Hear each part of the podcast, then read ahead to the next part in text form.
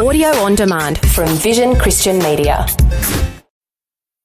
My name is John. Dr. Youssef, I just want to say that I appreciate you for what you're doing because when I listen to a man that preaches the truth and stands up for God and not compromise, that's what I want. I was saved at 14 and the Lord worked with me through the years and, and I've been in low places and I failed through the years.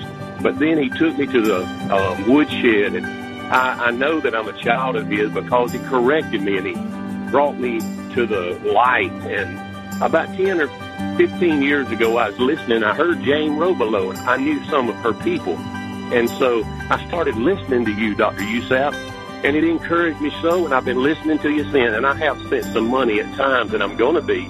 But I was so down at one time in my life for 20 months. I was in the hospital, and the Lord had blessed me with a real good job. But I kind of went astray. But I was in the hospital, and and anyway, the Lord brought me back. And then He started blessing me and blessing me, and I started listening to you, and I've been encouraged so by you that I, I love you, and I just want to tell you how much I do love you. And thank you for your ministry and never compromise because that's the only way that we're going to make it through life. Thank you, my friend. By the way, Dr. Youssef would like to hear your story as well. He's always blessed to hear how God has used his voice to reach into the hearts and lives of people around the world. If you'd like to share a testimony that might be used on air sometime in the future, we'd encourage you to call 1300 133 589 and follow the prompts 1300 133 589. Today on Leading the Way, a challenge from Dr. Youssef to build a strong faith foundation into the next generation. Whether you're a parent, grandparent, or impact the young lives of co-workers in your job responsibilities. Here's Dr. Youssef continuing his series, Preparing the Next Generation. We are one generation away from the loss of faith. One generation away. I don't exaggerate when I tell you that as I look and around and uh, surroundings in the culture, when I look at the church in general today, I see that we are beginning to look like that generation in the book of Judges that the book of Judges talks about. In Judges chapter 2, verse 10. And after that whole generation, what is he talking about? He's talking about the generation of Joshua who crossed the river Jordan supernaturally, miraculously, with the power of Yahweh, and then took the people of God into the promise of God and spread them around and inherited the promised land as God made a promise to Abraham 400 years earlier. All of the teaching and the preaching of Joshua, that whole generation, the Bible said they've been gathered to their fathers, meaning they died. That's sort of the Bible's way of talking. They died. Another generation grew up who knew neither the Lord nor what he had done for Israel. Next verse, verse 11. They served the Baals. Now, please, please let me plead with you. Take a sober look at our surroundings.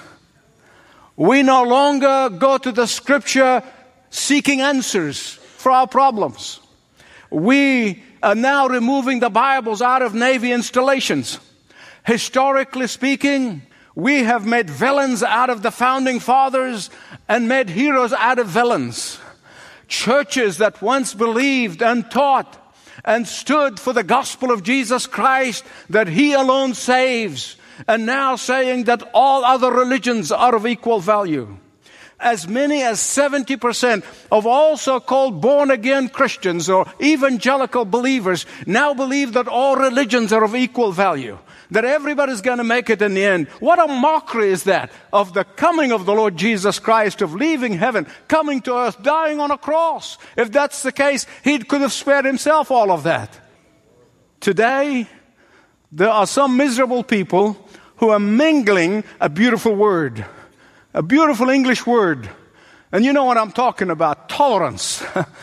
Tolerance now means not just loving the sinner, but you have to love the sin and you have to approve of the sin and you have to accept the sin and you have to in fact say it's a virtuous thing. And that's what alarms me, and that's what should alarm every one of us. And that is why I've been sounding the alarm. What is it? Yeah, we do not have a choice but to take seriously our intercession on behalf of the next generation. That we got to take it dead seriously. That we should not give up on the next generation. But this must begin by us repenting. You see, when the book of Judges said, a new generation arose and began to worship the Baals, that did not happen in a vacuum. That did not happen without the help of the intervening generation. That is the generation between Joshua's generation and that next generation. There was an intervening generation. That is, if you like, the baby boomer generation. The baby boomer generation, my generation, has a lot to answer for. For we have compromised our convictions. We are the ones who are now watching what we would never have watched 30 years ago. We have continued to live only for that which pleases us alone. For it is us who have continued to give the next generation mixed messages. For it is us who have continued to act spiritually on Sunday and then worldly for the rest of the week. It is us who we continue to tell the next generation, do what I say, not what I do. It is we who continue to be in selective obedience to the Word of God. We are the ones who continue to give in to relativism. For we are the ones who continue to seek our own entertainment and pleasure and our own will instead of obeying the commands of God. Please hear me right on this one. During this time of the judges, if the new generation grew up not to know about Yahweh, it is because the intervening generation became indifferent about Yahweh. Because that intervening generation began to put one foot in the world and one foot with Yahweh. That's how it happened, historically. In fact, my understanding of biblical history is that that intervening generation never ceased to be religious, never ceased of doing charitable work. They never ceased from going through the religious motions. They never ceased from going through the religious activities. They never ceased from going to church. oh, but only if it does not conflict with some of their social activities or sports. All they did was slowly but surely squeeze the truth of who God is out into the margins of life slowly but surely. Listen to me. They did not deny God, they just mixed him up with pagan concepts. They never repudiated Yahweh. Oh, no, sir, they would not do that. They just lumped him together with all other pagan beliefs. They did not ignore Yahweh. they just loved the Canaanites' lifestyle a little bit too much. and so instead of eliminating secular humanism altogether, they adopted it in the churches. They brought it into the churches. They incorporated it into the church. In other words, they basically Canaanized, not canonized, Canaanized their faith. There's a lot of Canaanization going on in our culture today. Can you see it? Can you see it? Question Are you ready to hear some biblical facts? The seed of Israel's departure from the truth began with a small spiritual compromise. Small, very small. It's imperceptible. You can't see it. One inch at a time, one inch at a time. And then before long, they were in deep trouble. Can you see it in America?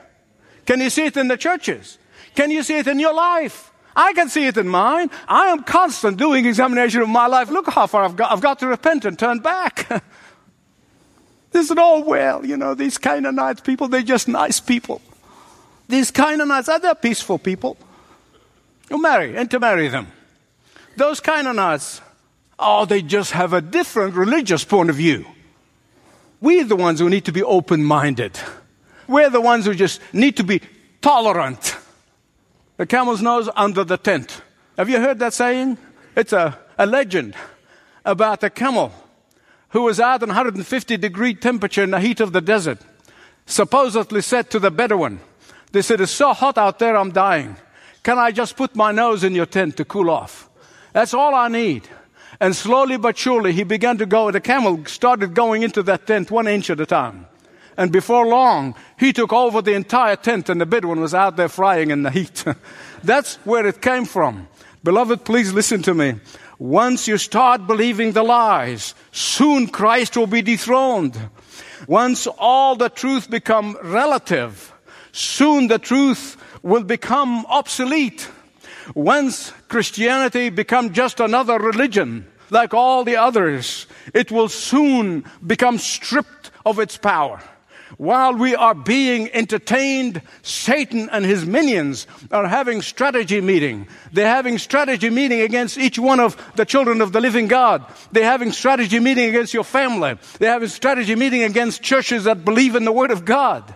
And while we're resting on our laurels, Satan is working day and night of how to trip us, how to trip our families.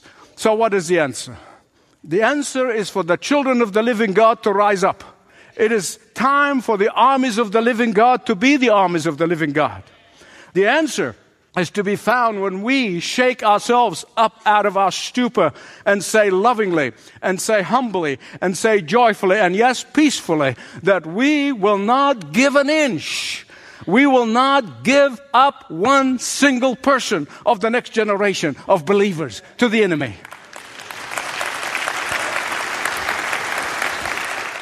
In fact, we need to say with Moses, when Moses said to Pharaoh, not a hoof. Can you say that with me? Not a hoof. Let me put that in context. These are famous words, and they're found in Exodus chapter 10, verse 26. In the Bible, Pharaoh is a type of Satan. And the Pharaoh of Egypt, after every plague, he would negotiate with Moses. Don't ever negotiate with the enemy of your soul. The moment you start negotiating with him, you're already beginning to lose. Don't negotiate with Satan. Say there is right and there's wrong, no negotiation.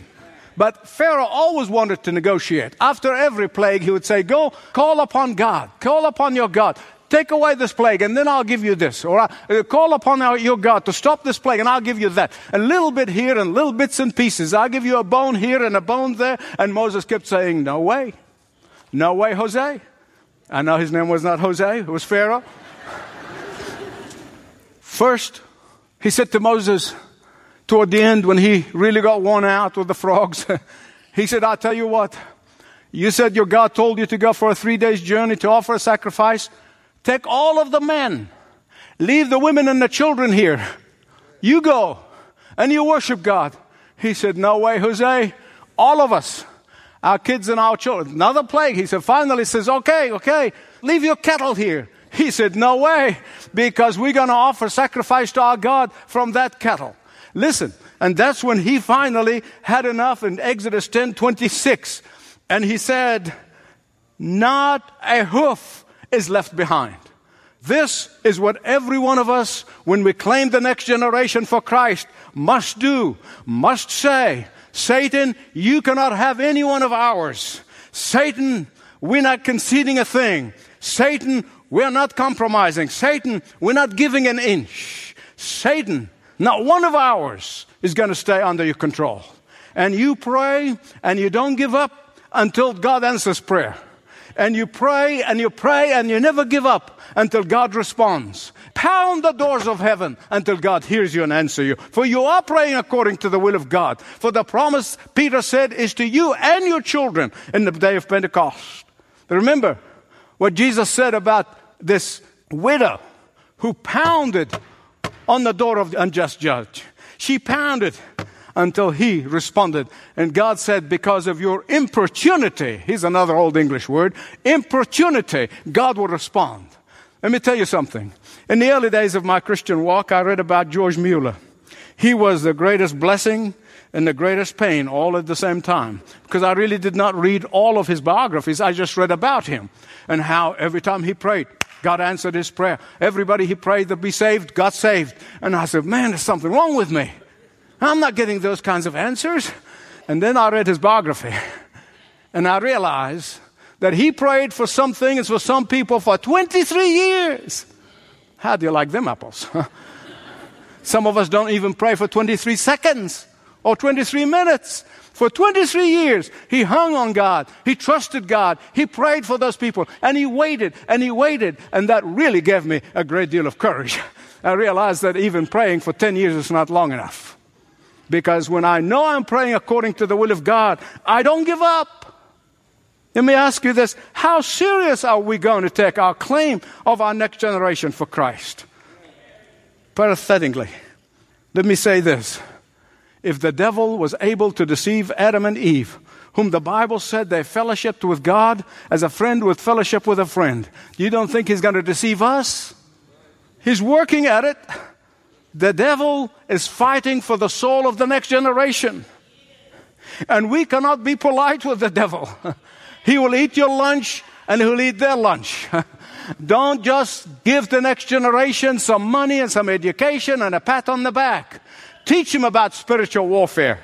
Equip them with the authority of the Word of God. Prepare them for the battle ahead of us. Tell them about the roaring lion. Oh, but don't ever forget to tell them about the lion of Judah. Get united with other believers, for God is honored when there is repentance. Unite in crying to the lion of Judah that he may whip the roaring lion on your behalf and on behalf of the next generation. Model for them your victory over the enemy of your soul. Show them how God delivered you, how God healed you, and how God forgave you every time you've repented. It's no use trying to project a, a, picture that is not true. It is better for them to see your failure and then your repentance and the blessing of God that came as a result of repentance. That will strengthen them. Here's some biblical facts. Our God is a God who perseveres. Our God is the God who never gives up on us. Our God is the one who never lets us down. Our God is the one who never lets us go. Model God. Be like your God. Don't give up. If it takes the rest of your life praying, don't give up. I've been praying for things for years. Now I believe if I don't see the answer to that prayer, I'm going to believe that He's going to answer them in the next generation. But I will not give up. I pray for certain people that I will never give up. And before leaving the people of Israel, you see, Joshua warned them. He warned them.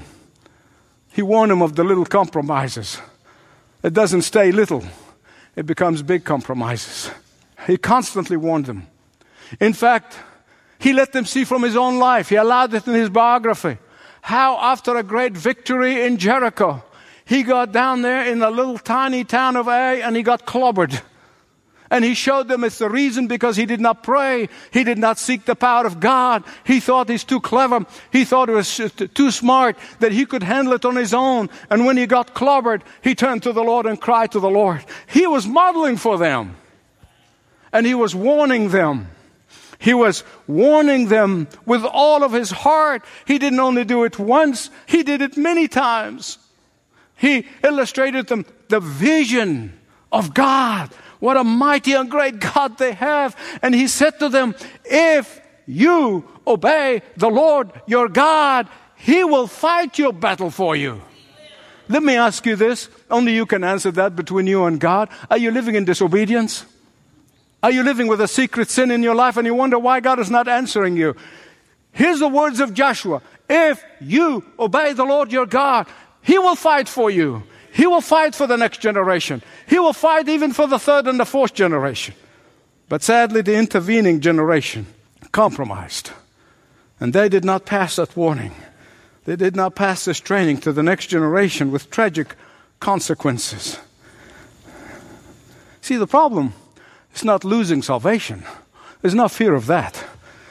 The problem, when we keep silent and everything around us getting darker and darker, and we stay quiet and say nothing and do nothing, and they said, Oh, well, what can one person do? The problem is, are we going to suffer? It's not going to be that we're going to be immune. Trust me. We're going to suffer. You remember Lot? The Bible said he was vexed. He was vexed in living in Sodom. I would be vexed too. I'm vexed already in this culture. the Bible is very clear that it is the parents' responsibility to train, equip, and prepare the next generation. We're here to serve you. We're here to help you. And when the intervening generation in Joshua's time failed to train, equip, and pray, instruct, the next generation lost the battle. They lost the battle. In fact, the one thing the book of Judges, each generation learned of how gracious God is. For every time a generation cries to God, He sends them a deliverer. Every time the next generation cries to God, He sends them a deliverer. In fact, it's the whole theme of the book of Judges. God will always respond to repentance.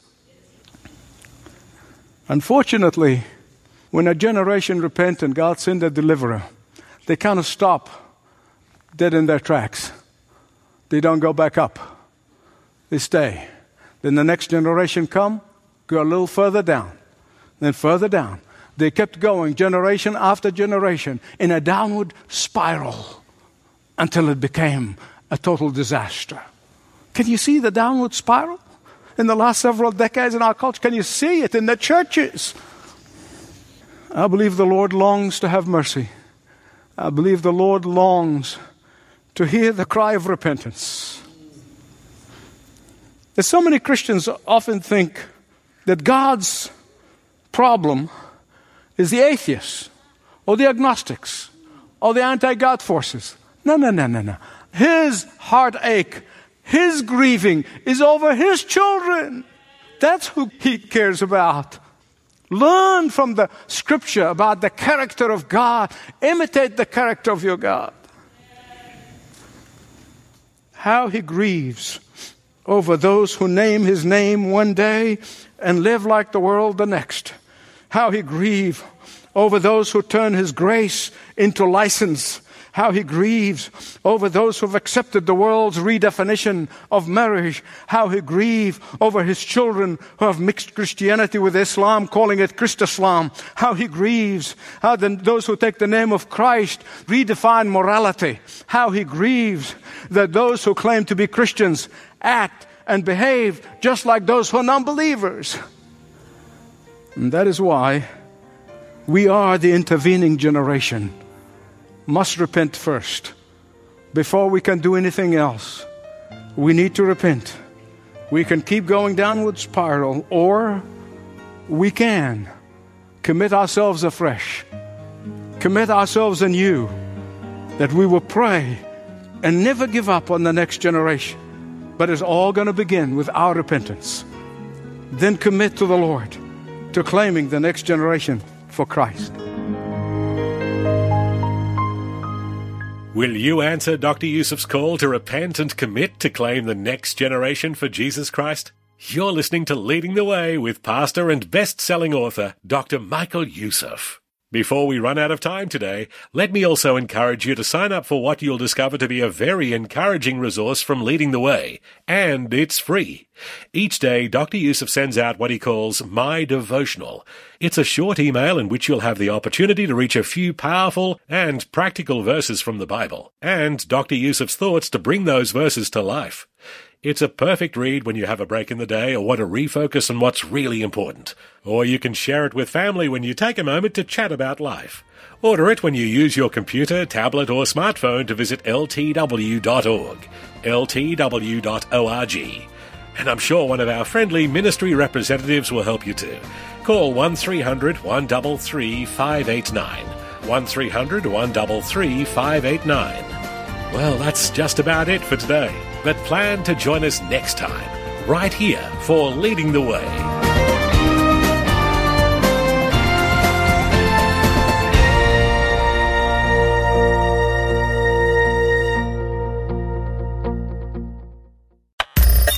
Thanks for taking time to listen to this audio on demand from Vision Christian Media.